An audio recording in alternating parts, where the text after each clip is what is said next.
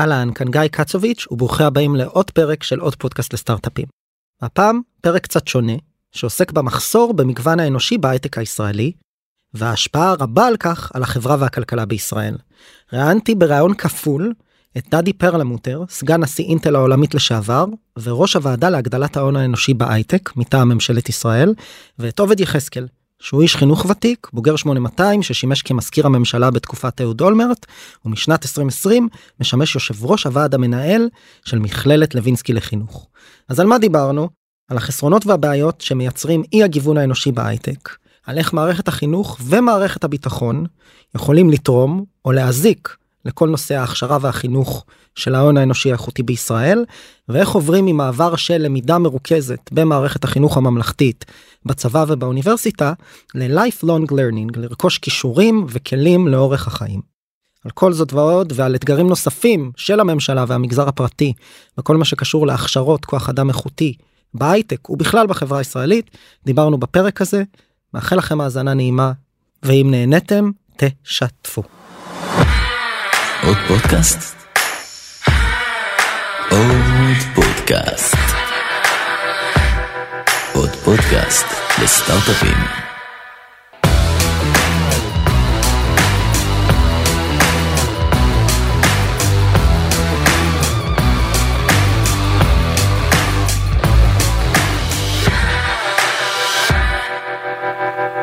מעניינים חבר'ה בוקר טוב. בוקר אור.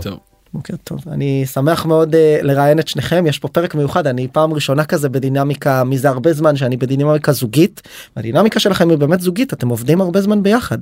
כן. אז uh, דדי בוא נראה לי נתחיל איתך אולי נעשה רגע לפני שאנחנו מתחילים איזה היכרות קצרה אז אם אולי כמה מילים קצת עליך ואז עובד עליך ואז נתכנס לנושא שבגינו אנחנו באנו לפה לפרק.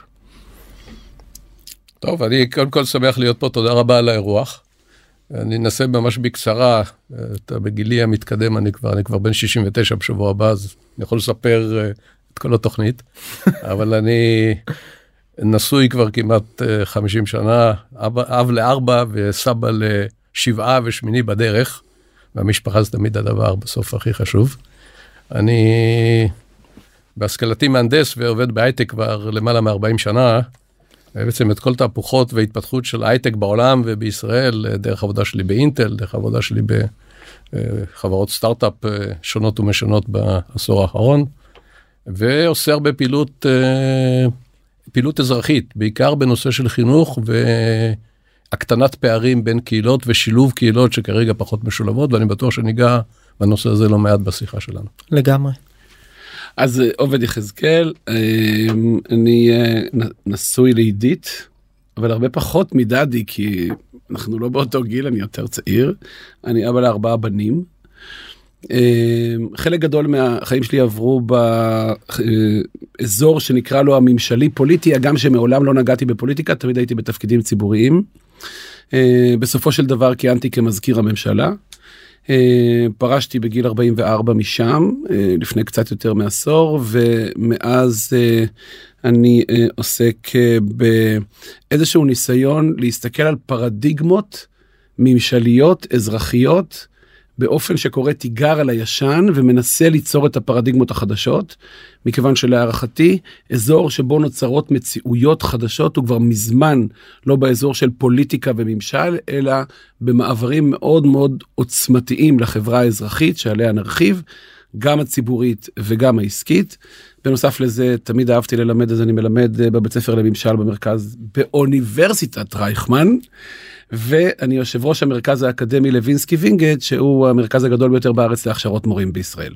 מהמם ואנחנו תכף נדבר קצת על הנושא של כוח האדם או כוח האדם בהייטק ספציפית וההון האנושי בישראל אבל לפני זה רגע אולי על החיבור ביניכם. על, דדי, על, על מערכת הזוגית. דדי דדי בשבילי הוא, הוא קודם כל חבר אבל מעבר לחבר הוא אולי האיש שאני הכי אוהב לדבר איתו. כל שיחה איתו היא חשיבה ופרגמטיזם ופילוסופיה והגעה לכאלה עומקים של חשיבה שזה ממש ממש מרגש אותי. איך הכרתם? איך הכרנו דדי? אני חושב שזה היה פגישה של צופן.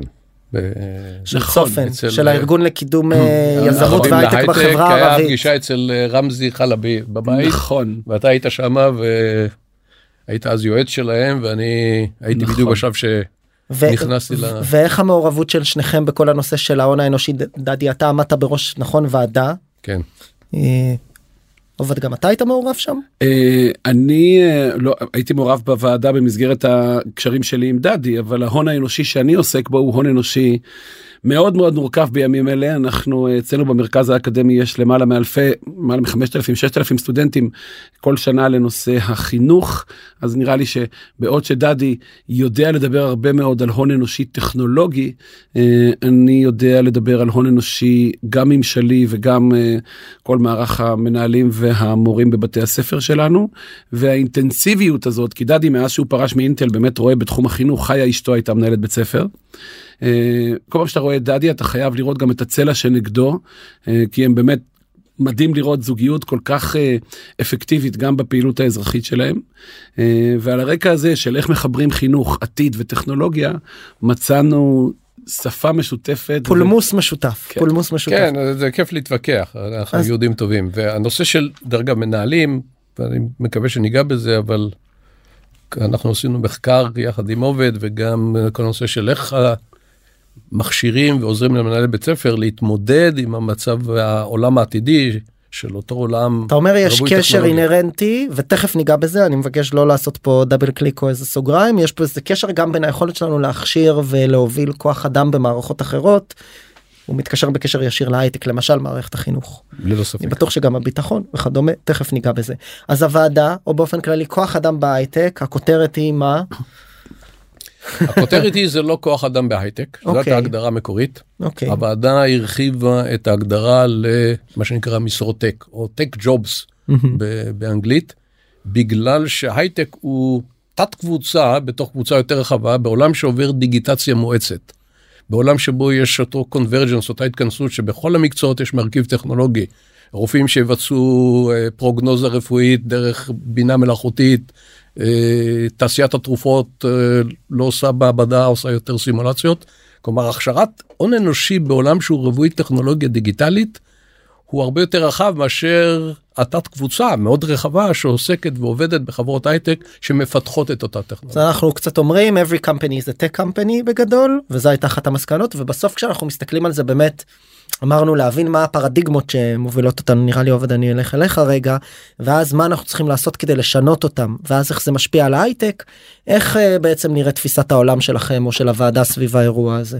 אז תראה על הוועדה אחרי זה דדי יתייחס אני אנסה אה, לתת לזה אולי ממד אה, שטיפה מרחיב ואחרי זה דדי יעשה זום אין לתוך, ה, לתוך הוועדה ועולם ההייטק אה, אה, באופן מדויק יותר. קודם כל כמו שאתה אמרת אנחנו חיים בעולם טכנולוגי. העולם אה, אה, כבר לא מתנהל באופן אבולוציוני אם נשים לב מה שקרה עד בערך שנות ה-70 של המאה הקודמת זה שכמעט כל מה שקרה בעולם בסוף היה מחובר לשלטון לפוליטיקה אה, והקצב של העולם היה אבולוציוני באבולוציה האדם מתאים את עצמו לסביבה.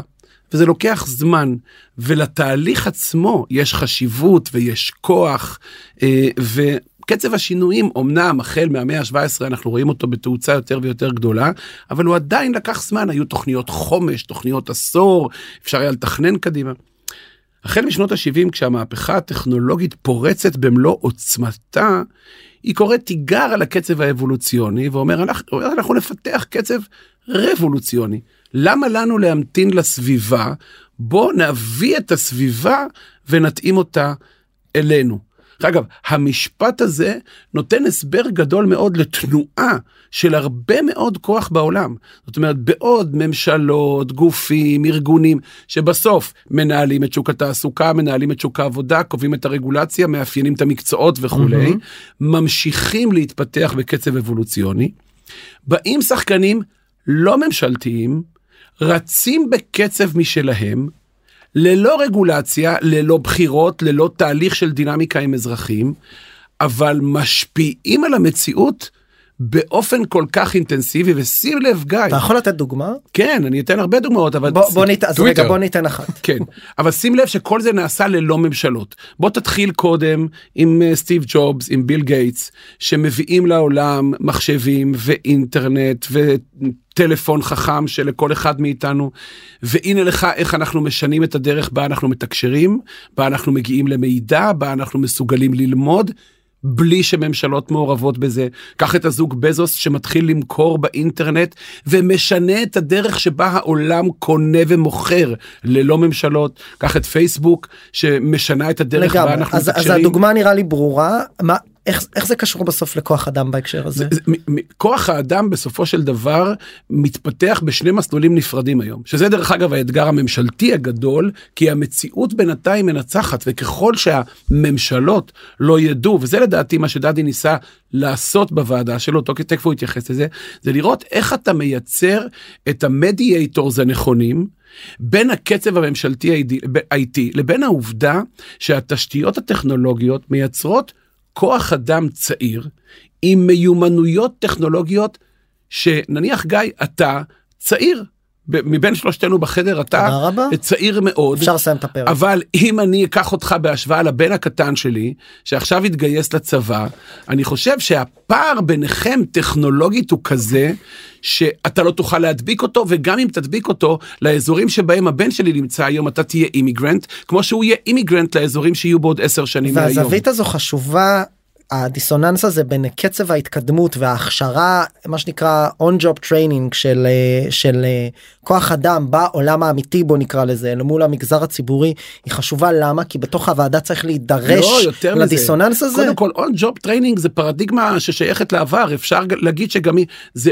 on life training זה לא רק on job training אנחנו נמצאים היום במקום שבו היכולת של ילדים ללמוד ולייצר מיומנויות היא כל כך לא בית ספרית היא כל כך בפלטפורמות הטכנולוגיות והם מתפתחים רואים באזורים אה, רואים סרטוני תכנות וביוטיוב. לומדים הכל דרך אגב שים לב יש ירידה הרי בר- ברישום לאוניברסיטאות מכיוון שחבר'ה צעירים לא מעטים אומרים בשביל מה אני צריך את זה אני בעצם שומע פה אני חושב שעכשיו נפל לי האסימון אני רק אגיד על זה מילה תאשר לי אם אני מבין נכון ואז נראה לי נעביר את זה לדדי כן. רגע אתה בעצם בא ואומר כל מערכת התשתיות שכשאנחנו בסוף מתייחסים אליה בצורה טנג'בילית נכון אוניברסיטאות וכל מיני תמריצים והכשרות ממשלתיות דרך כל מיני גופים לכל מיני מקצועות לא רק שלא עומדת בקצב יכול להיות שהיא כבר פחות רלוונטית נכון ובכל מקרה גם אם אני טועה במילותיי אנחנו צריכים לבחון את כולה מחדש כדי לראות איך היא נותנת תמיכה נכון. לעולם החדש תוסיף לזה והמהיר הזה. משפט אחד משפט היא אחד. בדפיציט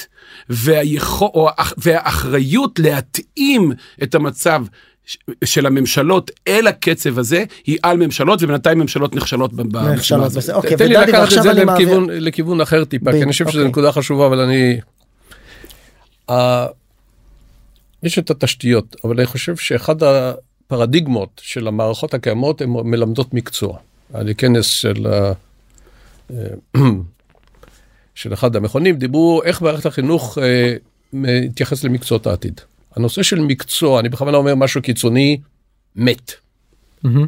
אני אביא ציטוט מידידי הטוב, הוא ה-CTO של NVIDIA, חברת הייטק קטנה, והוא למד איתי, עבד איתי באינטל. שאלתי אותו, מיכאל, מה למדת בטכניון שאתה משתמש בו היום, 40 שנה אחרי שגמרת לכם? הוא אמר לי. כלום. כלום. אבל, הוא המשיך הלאה. כל מה שלמדתי, שאני עושה היום, למדתי אחר כך. אבל, מה שלמדתי בטכניון נתן לי את הכלים ללמוד את כל מה שלמדתי אחר כך. זאת אומרת למדתי ללמוד. הוא למד ללמוד, הוא גם קיבל תשתית של ידע. אתה יודע, מדברים היום על בינה מלאכותית, כולם מדברים על בינה מלאכותית, בסוף צריך אלגברה לינארית. מה לעשות? לא למדת אלגברה לינארית, אה, חיים שלך קשים, קשה. ת, תסתכל על יוטיוב, אה, לא תגיע רחוק. אם למדת אלגברה לינארית ואתה הולך קורס של סטנפורד אונליין, אז את החיים שלך טובים. כלומר, יש, וזה חלק גדול מעבודת העבודה, יש תשתית ידע בסיסית שחייבים אותה, אי אפשר להגיד, תעזבו אותי, אנחנו רק יוטיוב. האמצעים להגיע לידע הזה הם שונים ומשונים, זה לא רק הפרונטלי של המורה בכיתה מלמד 40 ילדים לעשות חיבור. יש נושא של הכישורים, אותה יכולות שעליהם דיבר אה, חברי מיכאל, זה היכולת ללמוד. היכולת לנסות ולהיכשל. בעולם שמשתנה כל הזמן, גם הוא וגם אני עשינו דברים והמשימות שלנו תמיד היו ברור. לעשות דברים שלא עשו קודם. בעיה שמישהו כבר פתר לא מעניינת בעולם הנוכחי. ברור, ברור. איך אתה פותר בעיות, נכשל וקם, איך אתה עובד בצוות, אבל, איך אתה אבל רוכש ידע על- לעולם הזה. תסלחו לי, אני יכול להיות בוטה. בטח. אני מקשיב לכם ואני חושב שעובד פה אם אפשר לעשות אה, אני מאשים אני חושב שאתה התחלת את השיחה הזו אנחנו קצת התחלנו פה שיחה שהיא ברומו של עולם. היא הכי לא ברומו של עולם. רק רגע רגע בקרקע. רק רגע אז אני אני מרגיש שהיא ברומו של עולם אני אומר את זה אוקיי. בכנות זה לא כביקורת אני אומר אנחנו בסוף מדברים על הפרדיגמות של איך העולם מתנהל על זה שבאמת אולי אנחנו צריכים לעבור ממקצועות לכישורים ו- וידע בסיסי אני מקבל אני שומע אני מהדהד לכם את זה חזרה. אני אומר בסוף כשכינסנו איזה ועדה או בסוף בלי קשר לוועדה כשאנחנו מסתכלים על תמונת המציאות בישראל אנחנו באים ואומרים אני חושב שרובנו האזרח הפשוט ש... או המאזין המאזינה שמקשיבים לפודקאסט הזה בא ואומר אוקיי אבל חסרים עשרת אלפים מפתחים בהייטק. או אין מספיק נשים אה, במקצועות חסרים טכנולוגיים. מנהלים לבתי ספר. או חסרים מנהלים לבתי כל ספר. שנה פחות 300 מנהלים ממה שצריך. או אין מספיק מנהלים ישראלים אני סתם זורק זה בסדר בחברות פורצ'ן 500 אוקיי. סתם זרקתי הנה זה איך אנחנו בסוף מייצרים את התשתית הזו בפרקטיקה איך אנחנו אני איך אנחנו בכלל תוקפים את זה. אולי כדאי שנתחיל את השיחה כדי שתראה כמה היא מקורקעת בשפה יותר מקורקעת ופחות אה, תיאורטית. בכיף. אז כש, כשאנחנו אומרים דדי אומר לך אין יותר מקצוע אני אומר לך העולם קולבויניקי. אני היום כמעסיק אני לא קורא קורות חיים של העובדים שניגשים אליי כמועמדים. אני מבקש לראות אותם אחרי שעושים איזה סינון ראשוני בודקים את החבר'ה שככל הנראה יכולים להתאים ואז אני מבקש לדבר איתם מבלי לראות את קורות החיים שלהם. הדבר האחרון שמעניין אותי גם כאשר אני מחפש אנשים למקצוע מסוים זה מה הם למדו באוניברסיטה. כשהם ישבו מולי, אני אחפש את הקולבויניקיות שלהם, כשהקולבויניקיות היא גם ממ- רב-ממדיות במיומנויות, רב-ממדיות בעולמות התוכן, ובעיקר רב-ממדיות ביכולת שלהם לתקשר עם אנשים בעולם, מכיוון שהעולם היום במנהיגות שלו, הוא כבר לא מנהיגות של כריזמה ומודלים, אלא הוא מנהיגות שכל כולה היכולת לנהל התנגדויות כדי לרתום אנשים על מנת לעשות שינויים בשביל ליצור את החדש. אני אני אני אהיה אני ננסה להוריד את זה לקרקע. בסוף כתבנו דוח ועדה בדיוק. לממשלת ישראל. אתה יכול לבוא בטענות לא צריך מערכת חינוך לא צריך אוניברסיטאות הכל טוב אני דרך אגב חושב שזה שטות מוחלטת אם זה ה... זאת המסקנה שאנשים יקבלו מהשיחה הזאת לא. המוסדות האלה הם מוסדות חשובים.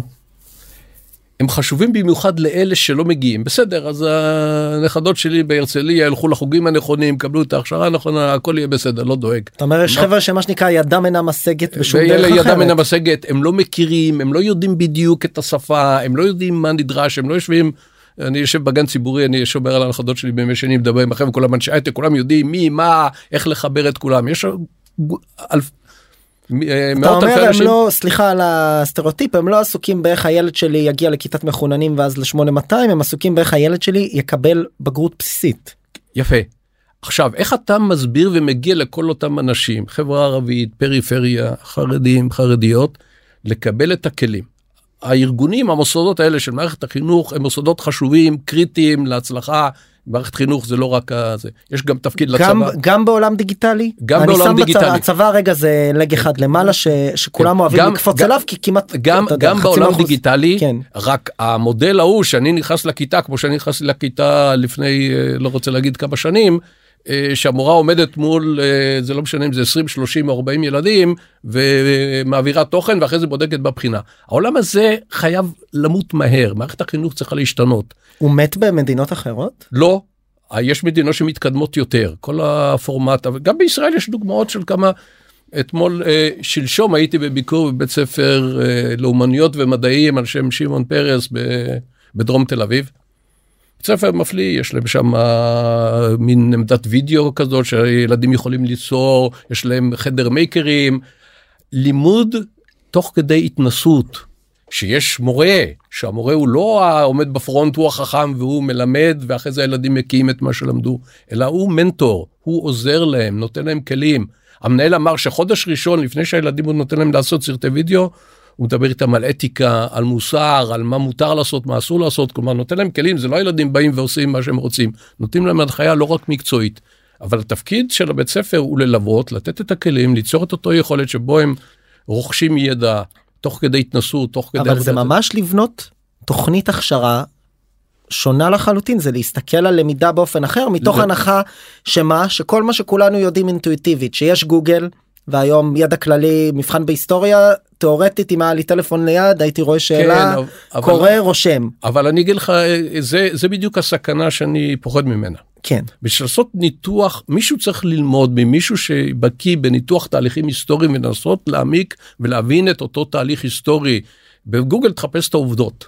אבל איך, איך התהליך החשיבתי של ילד או ילדה שיושבים ואומרים אוקיי אלה העובדות איך אני מנתח אותם איך אני מסיק מתוך זה מסקנות שמסקנות על עתיד מסקנות על מה קרה בעבר אה, דברים שקשורים לאתיקה למוסר ל, ל, למחשבה אלה זה לא תקרא בגוגל. נכון. אה, אגב גם גוגל יפנה אותך למקומות שלפי הדעות שלך קודם. אנחנו יודעים שהחיפושים האלה הם גם כן מוטים ומי שמחפש מישהו מאוד ימני ימצא את כל המקורות האלה מי שמאוד שמאלי יקבל את המקורות האחרים.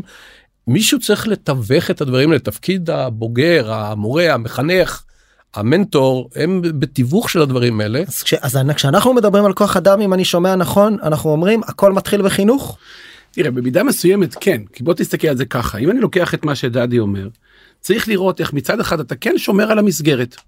זה בסדר גמור שהילדים ילכו לגן ילדים לבית ספר יסודי לתיכון לאקדמיה וירכשו שם השכלה. השאלה הגדולה היא איך המסגרת הזאת קוראת תיגר על המודלים שלה ומייצרת את המודלים החדשים כי כל העולם מייצר מודלים חדשים. קח לדוגמה את נקודת המפגש בין המורה לתלמיד. אז פעם באמת מורה היה נכנס לכיתה והיה אומר לכיתה אני החכם אני אלמד אתכם ואתם אה, תלמדו ממני. כן היום מורה כשעושה את זה טועה מלכתחילה. כי היכולת של תלמידים באזורים מסוימים To גבוהה outsmart, to outsmart את המורה, כך. כן. ולכן אם עולם הניהול היום מנהל הוא יותר מאמן ממנהל אנחנו צריכים לבדוק איך אנחנו הופכים את המורה ליותר מתווך ממורה. זאת הפרדיגמה שצריך לשנות. אני כיו"ר מרכז וזה היו אחת אקדמי מהמלצות הוועדה? מה היה שם בהקשר לא, הוועדה לא עסקה בזה. באזור שלי, כיושב ראש מרכז אקדמי לוינסקי וינגייט, אז המשימה שלי היא לנסות לראות איך אנחנו באמת יודעים לפתח פה דור של מורים שמסוגלים לעשות את השינוי ממורה למתווך לימודי, אוקיי? והתנאי הראשון לעשות את זה, לדוגמה, הוא לראות איך אנחנו יודעים להביא כוח אדם יותר עוצמתי במונחי נתונים, בבגרויות ובפסיכומטרי. אנחנו היום במצב נורא. אני יכול לצטט לך דיקנית לא מהמכללה שלי אלא ממכללה אחרת שאמרה לה, חבר'ה ברישום שם של הסטודנטים משפט נוראי, אני צריכה שהבן אדם שיבוא ללמוד אצלנו הוראה יעמוד בתנאי אחד, שיש לו שם ותעודת זהות. אתה מבין מה זה אומר? שבעצם אנחנו הופכים את המקום שבו אנחנו קולטים את הילדים, אתה מפקיד את הילדים שלך בידיים שלנו, ואנחנו נביא לשם אנשים שהיכולת שלהם להיות מורים במודל הישן לא קיימת, כשהפער שאנחנו צריכים לתווך אותו בהרבה יותר מזה, אנחנו צריכים מורים שמוכנים להפוך להיות מתווכים, לזנוח את הפרדיגמות האלה. להיות סוג של מנטורים למה זה. חשוב? אתה יודע למה זה רוצה חשוב? להיות גם מורה אני כן. חושב שה... המתווך הוא גם מורה, אסור לקחת אבל הוא בעיקר מתווך. בסדר, בסופו של דבר יש ילדים מגיעים, הם צריכים לדעת קרוא וכתוב, צריכים לדעת לקרוא, אבל צריך לעשות את התהליך הזה בצורה, גם, גם התהליך של הלימוד הזה. הוועדה נגעה בדברים האלה, לא בצורה הזאת, כי אנחנו לא בסוף נגיד למשרד החינוך, אבל כשהוועדה מדברת על, על ידע, מדברת על מיומנויות וכישורים, על הצורך כי בסוף שבע- כמו שבעולם- שאמרת צריך צריך אלגברה ליניארית בסוף צריך אלגברה צריך ליניארית. אנגלית צריך אנגלית, ללא אוקיי. ספק, ברמה גבוהה. אוקיי עכשיו אנגלית אתה יכול ללמוד בכל מיני צורות גם אלגברה לינארית אפשר ללמוד בכל מיני צורות אבל בסוף צריך לדעת אלגברה לינארית אם אתה רוצה לעסוק בתחום הזה אתה צריך אנגלית כולם צריכים לדעת אנגלית מה לעשות זאת השפה הבינלאומית של היום צריך לדעת לדבר ולהציג נושא באנגלית וגם בעברית.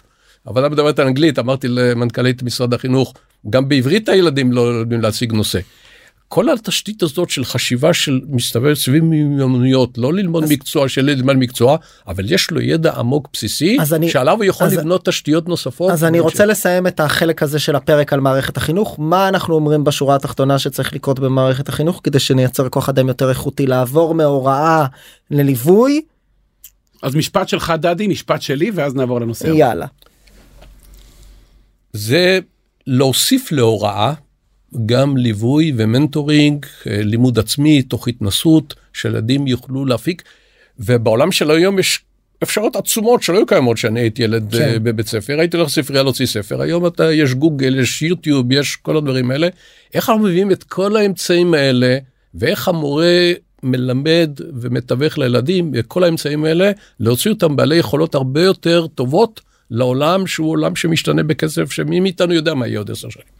אני אומר שהשינוי המרכזי שצריך לעשות הוא קודם כל להפוך מחדש את תפקיד המורה לאחד המקצועות המבוקשים ביותר בשוק ולראות איך אנחנו יודעים להחזיר את הטובים לבחור במקצוע ההוראה. בשביל שהדבר הזה יקרה, אנחנו צריכים לעשות שינוי מטורף שאומר שאין יותר מקצוע שנקרא מורה לחיים.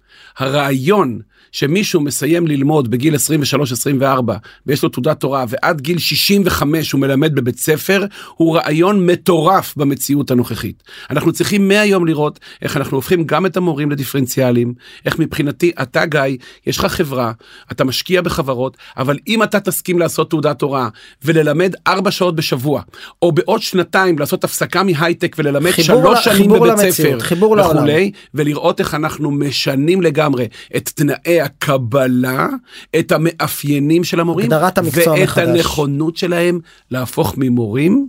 למתווכים. לא הייתי ממשלה, זה- הייתי מקים ועדה להון אנושי למערכת החינוך. אז, אז זה לגבי מערכת החינוך אני רק רוצה גם להזכיר משהו שלא הזכרנו שאין פה מערכת חינוך אחת במדינת ישראל יש פה כן. כמה מערכות חינוך שונות אנחנו דיברנו אני מניח בעיקר על הממלכתית כן, לא, אבל אתה יודע, קראתי עכשיו בעיתון שבמסגרת המשא ומתן הקואליציוני של הממשלה החדשה, שכולנו שכל, החרדים שכולנו מכירים. דורשים שיהיה שר חינוך נפרד לחרדים.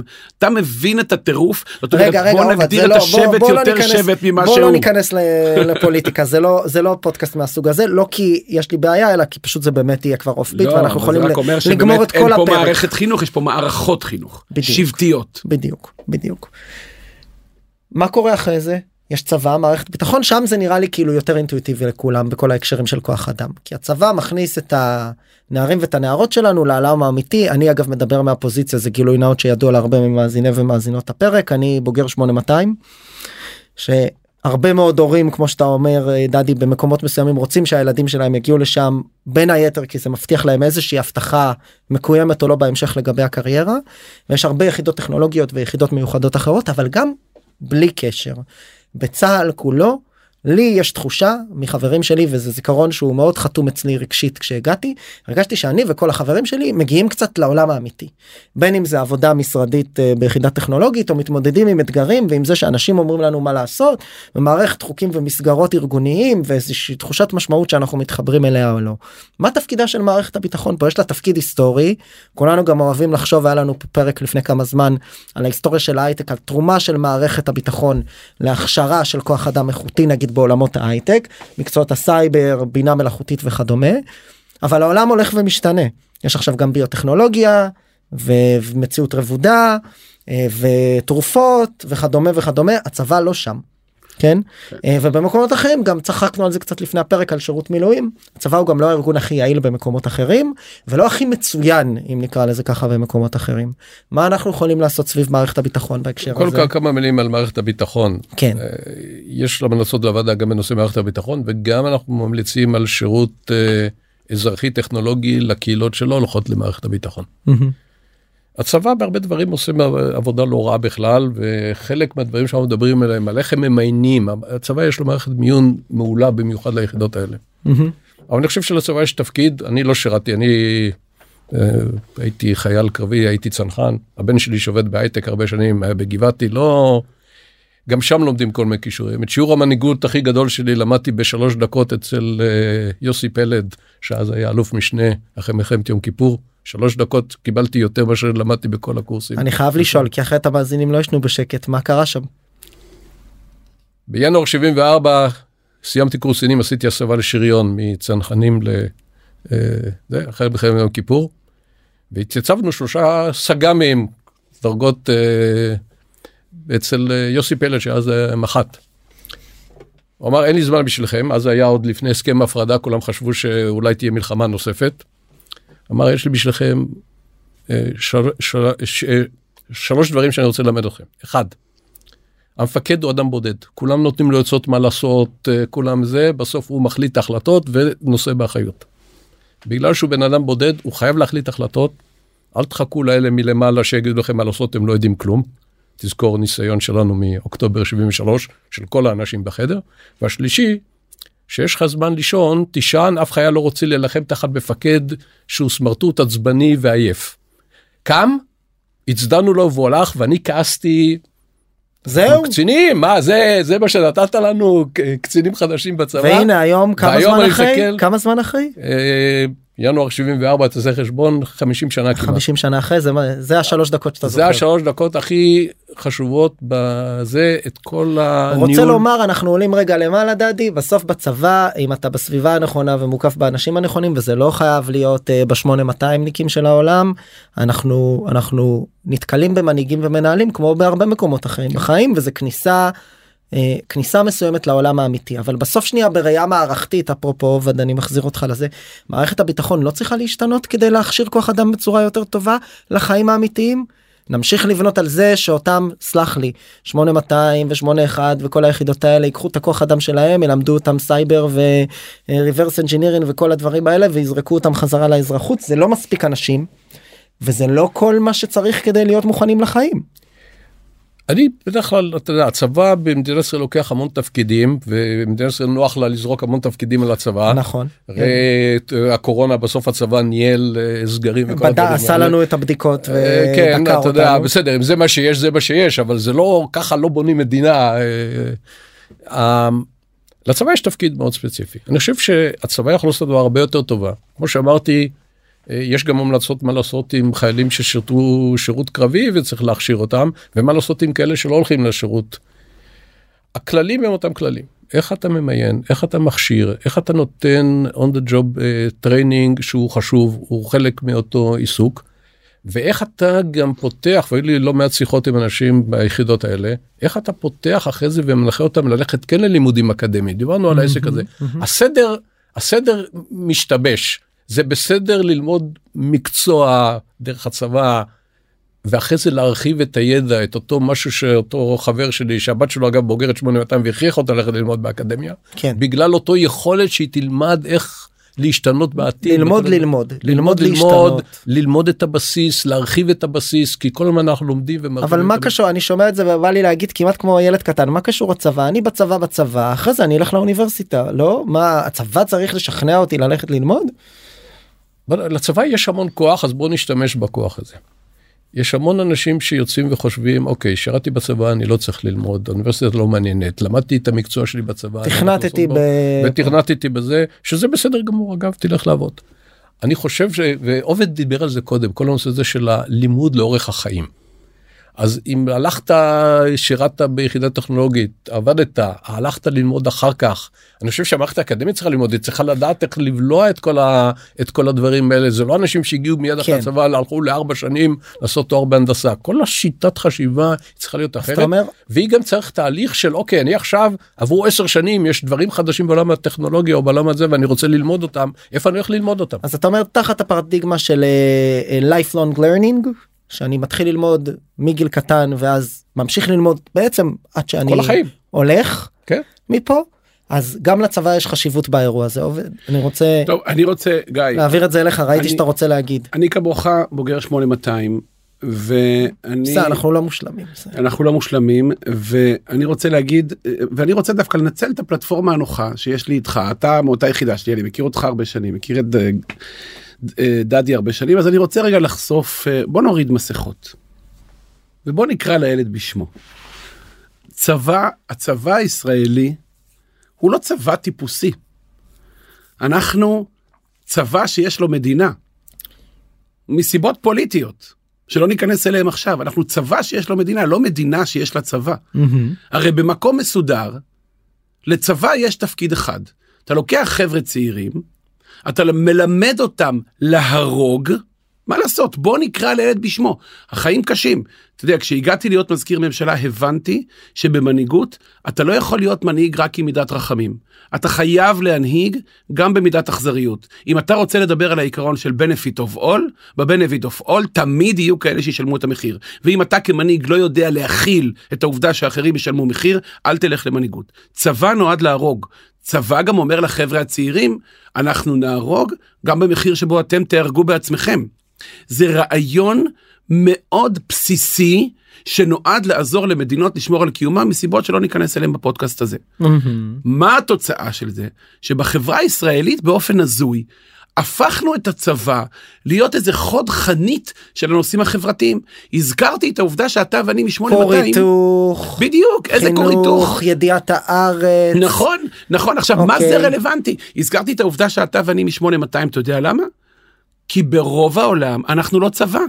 ברוב העולם המקצועות שלנו הם agencies. נכון. אוקיי? הם NSA. בכלל לא צבא, הם הולכים להיות אזרחים שמשרתים את האינטרסים הביטחוניים של המדינה, רוכשים שם מיומנויות ואחרי זה משתלבים בשוק האזרחי. אצלנו זה חלק מצבא.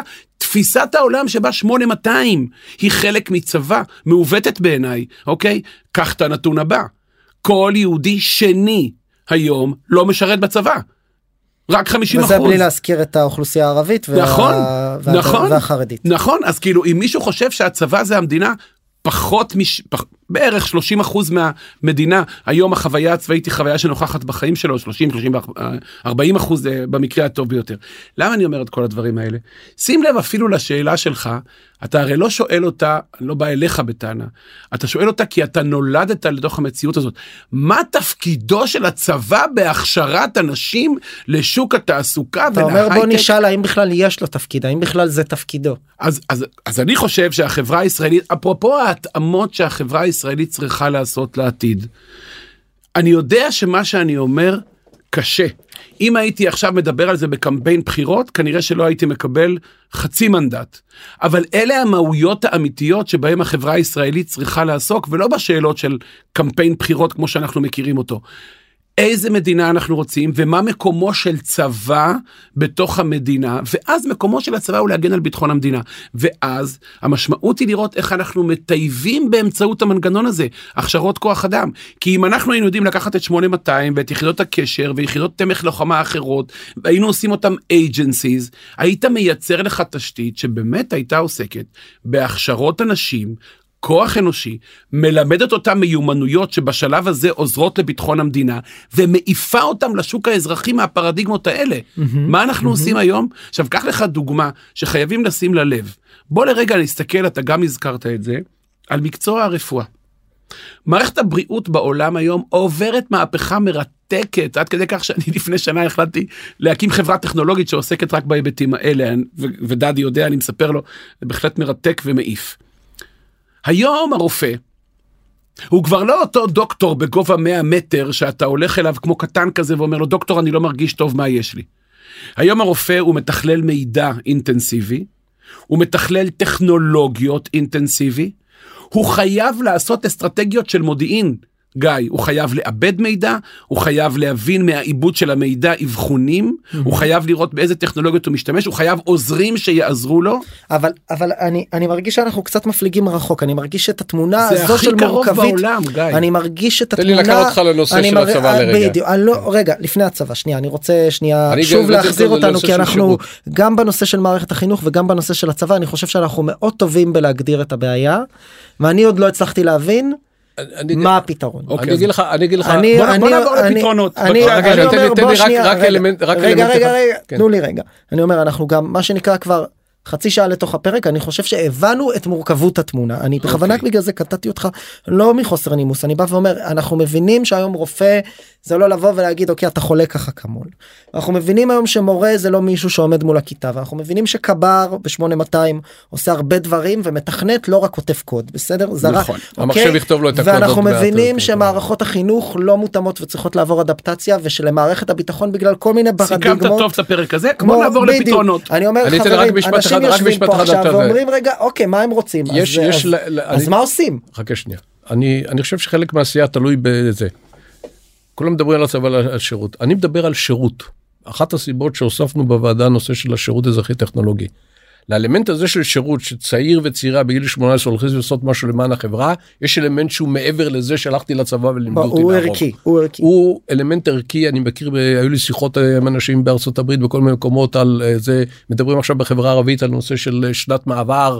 המעבר הזה של אני ילד אה, מול הסינר של אימא ואני הולך עכשיו ל, ללימודים באוניברסיטה הם קשים. המעבר הזה ש- שהוא מאוד אופייני לחברה הישראלית בגלל השירות הצבאי יש לו יתרונות תעזוב רגע בצד את ההריגה ברור, וכל הדברים ברור, האלה ברור, ברור. אני חושב שזה צריך להיות חלק מאותם כלים של אותו פיתוח של אותו הון אנושי שדיברנו עליו שהוא חורג הרבה מעבר לעולם של ההייטק. מעבר למערכת הביטחון והשירות מה מה עושים מחר לא רק בעוד עשר שנים מה מדינת ישראל החברה האזרחית מערכת החינוך מה אנחנו צריכים לעשות. אני חושב שדיברנו על זה לא מעט. אני חושב שהדבר הראשון שצריך לעשות זה אותו שינוי חשיבתי. כל השיחה שעשינו בחצי שנה האחרונה מדברת שהעולם החדש מתנהג אחרת. הסיבות שאני יודע לדבר על הדברים האלה אני לא יותר חכם מהרבה אנשים אחרים אני פשוט חי בעולם הזה כבר 40 שנה פלוס עולם שמשתנה כל הזמן שמה שהיה לפני חמש שנים כבר לא רלוונטי להיום ומה שעושים היום לא רלוונטי. זה תפיסת עולם היא צריכה לחדור לכל המערכות של מקבלי החלטות של הורים שאיך הם מכווינים את הילדים שלהם ומה הם עוזרים להם לעשות בכל החינוך הפורמלי והפורמלי. מערכת חינוך מנהלים ומורים ההגדרה של התפקיד שלהם הוא, הוא שינוי חשבתי צריכה להשתנות. היא צריכה להשתנות ודרמטית ואני חושב שזה חלק מהתפקיד שלנו תפקיד של התעשייה של אנשים שמבינים לעשות את אותו חיבור את אותו שילוב של לעזור למורים לעזור ל, ל, למנהלים לעזור ל, לכל האנשים במערכת הזאת להגדיר את עצמם מחדש יש פה תהליך של הגדרה מחדש הכל כל צריך לעשות איך מגדירים מחדש זה משימה מספר אחת. ברגע שעשינו את הדברים האלה החיים הופכים להיות לכאורה יותר פשוטים. אגב, מערכת החינוך של היום הומצאה לפני 100 ומשהו שנים, לא... זה כבר לא... אנחנו. חוזרים לזה עשינו את השינוי עשינו, פרדיגמה. עשינו את השינוי פרדימה. עכשיו המטרה היא איך אנחנו מביאים את היכולות האלה ואת הכלים האלה לכל אה, שכבות האוכלוסייה. דיברנו על כל הקשיים הפוליטיים, אני אתעלם מהקשיים הפוליטיים עכשיו. יש קשיים אה, אפילו, יש קהילות שלמות, בתי ספר שלמים, אה, מערכת א-פורמלית שצריכה לקום ולעשות, בשביל ליצור מצב שבו את הכלים ואת היכולות האלה אנחנו נותנים לקהלים שלא מקבלים אותם היום בצורה מספקת. זה משימה לא פחות מסובכת ואולי אפילו יותר מסובכת בגלל שהיא כוללת גם שינויים תרבותיים גם שינויים חשיבתיים.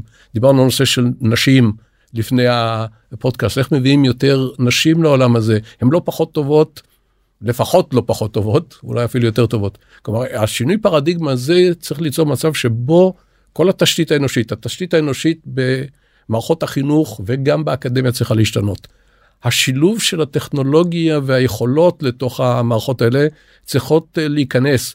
כרגע אה, גם המערכת החינוך האקדמית אה, מתחבטת קשה כל אותם לימודים דיגיטליים. מהמם, איך יוצרים פדגוגיה חדשה? מהמם. צריך ליצור פדגוגיה חדשה זה לא היא נשענת על היסודות הפדגוגיים של איך ילדים לומדים שזה מקצוע בפני עצמו לא מזלזל בו לחלוטין לא תהיה מורה בשבועיים. והכשרות יש גם הכשרות בתוך הסיפור הזה איפה מקומם של ההכשרות המקצועיות. ההכשרות המקצועיות הן סופר דרמטי חשובות הם צריכים ויש פרק שלם בנושא של הכשרות.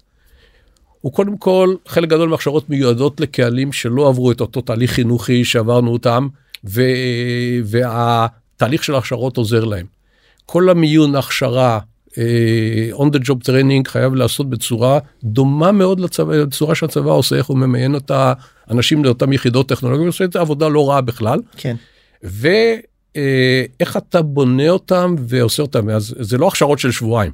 כן. התראיינתי ברדיו קול חי אמרו לי איך זה הכשרות של שבועיים שהחרדים יבואו גם להייטק. אמרתי אין שבועיים. גם לא נהיים רב בשבועיים. זה מקצוע קשה אז זה הכשרה ארוכה.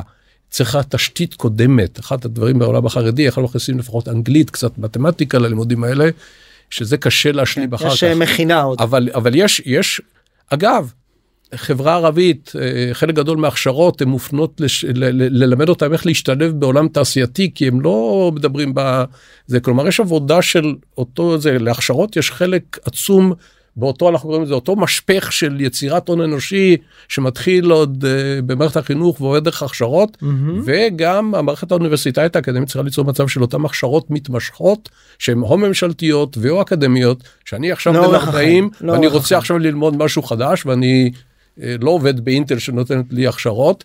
איך אני לאן אני פונה מי מי עוזר לי לבנות תוכנית לימודים של שלושה ארבעה חמישה שישה קורסים אה, שאני אוכל ללמוד מקצוע חדש שעוד עשר שנים יהיה ואני אפילו לא יודע לתאר אותו. מעולה אנחנו חייבים לסיים אז עובד מילה ממך על, על השורות התחתונות. כן, תראה, אני רוצה דווקא לזרום איתך ולעשות איזשהו תערו של אוקם על, ה, על הפתרונות. Uh, אני לא כל כך אהבתי את השיח שהיה לך ולדדי, כי כאילו היה בו איזשהו ממד פטרוני. של כאילו המדינה צריכה לעשות ככה והמדינה צריכה לעשות ככה וכולי. אנחנו לא חיים בעידן כזה יותר, זה בדיוק מה שאני מנסה להגיד. המדינה צריכה להתאים את עצמה לפתרונות שנעשים גם בלעדיה. שים לב, מקצועות חדשים בעולם מוגדרים על ידי חבר'ה צעירים. היום אתה יכול להיות uh, קבוצה של כמה חבר'ה צעירים שיושבים ביחד, מייצרים עבודה, מייצרים שינוי ומתקנים אזור או עולם, אוקיי? אנחנו צריכים לראות איך קודם כל אנחנו מאפשרים להם לעשות את זה. אנחנו צריכים לראות איך אנחנו נותנים לגיטימיות לפרדיגמות שנוצרות גם מחוץ לשדה הממשלתי, ואיך אנחנו הופכים את היכולות של הכשרות, של למידה וכולי, לכאלה שמתאימות את עצמם בשביל לשפר את המיומנויות והיכולות של החבר'ה הצעירים האלה, ליצור את המציאות שלהם. בשיח שלכם הפטרוני, אני חייב לומר, סורי, אתם יושבים ואומרים, אנחנו צריכים לקחת אחריות, ואנחנו צריכים לגלות, ואנחנו זה... מי אנחנו? העתיד שייך לחבורה הצעירה אתה אומר הזאת. בזמן שאנחנו חושבים פה השוק כבר קורה. ו- השוק קורה. נער, נער אה, בן 12 פותח חשבון בטיק טוק ו... נכון, נכון, השוק קורה, המציאות מתרחשת, ואנחנו עדיין חיים בפרדיגמה שממשלות מנהלות את זה. סליחה על הביטוי הלא כל כך פודקאסטי, חרטא. המציאות מזמן עשתה תנועה גדולה מאוד של כוח לאזורי מציאות החיים עצמם, אני מסכים. ושם האירוע הזה מתנהל. אז אם אתה שואל אותי מה הפתרון המרכזי שאני מציע, זה שממשלות סוף סוף יבינו שבמקום להמשיך להיות פטרונים, הם צריכים להסתכל על מה שקורה בחוץ, ופשוט לעזור למה שקורה לקרות. חברים אני רוצה להגיד לכם המון המון המון תודה מאוד מאוד נהניתי. שיח שונה עבורי בדרך כלל אני מראיין פה יזמים על המסע היזמי שלהם או משקיעים על אה, במה הם משקיעים אה, אבל אני חושב שאין דבר שיותר מעניין להשקיע בו מאנשים. אה, תרתי משמע זה גם המקצוע שלי אבל גם ברמת כוח האדם אני חושב שאין לנו פה שיח סופר סופר חשוב אני נהניתי תודה, גם אנחנו. גם אנחנו. כן? תודה רבה. תודה. חברות וחברים, תודה רבה שנשארתם עד סוף הפרק והאזנתם לי. אני מקווה מאוד שהפרק העשיר אתכם ולימד אתכם משהו חדש, ואם הרגשתם שלקחתם משהו מהפרק הזה, אני ממש אשמח שתשתפו אותו ואת הפודקאסט בכלל, כדי שעוד יזמות ויזמים בתחילת הדרך בישראל יוכלו ללמוד על איך להקים ולהתחיל את הסטארט-אפ שלהם. אם אתם רוצות ורוצים לשמוע עוד פרקים, אני מזמין אתכם להירשם למעקב. כל הלינקים למעקב אחרי הפודקאסט שלנו מופיע ב description, וכמובן אתם מוזמנים לפנות אליי, או בלינקדאין או באינסטגרם, ולספר לי איך נהניתם מהפרק ומה למדתם, או סתם לכל בקשה ותהייה, גם הלינקים האלה מופיעים אצלנו בפודקאסט. תודה רבה, ונתראה בפרק הבא.